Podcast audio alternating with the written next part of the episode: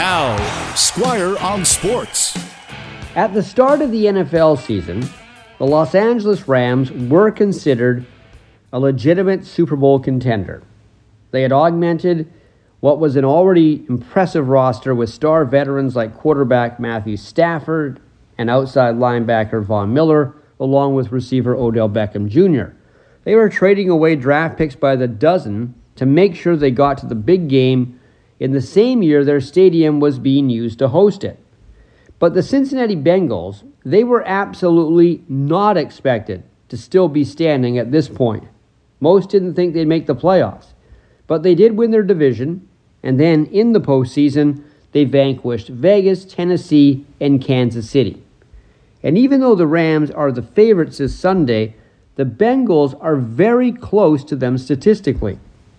If you go back to the regular season, Cincinnati and LA scored exactly the same amount of points 460 each, 27.1 per game.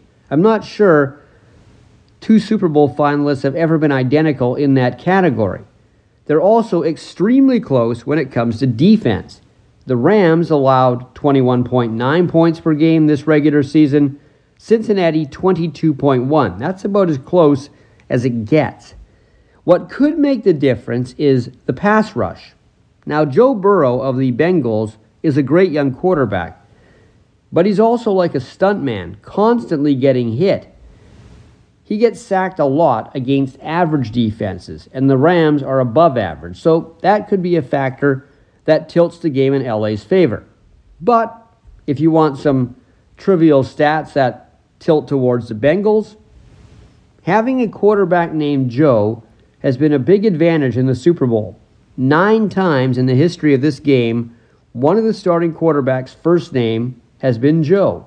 And those Joes have won seven Super Bowls and lost only two. And also in 11 of the last 12 Super Bowls, the team that won less games in the regular season won the final game.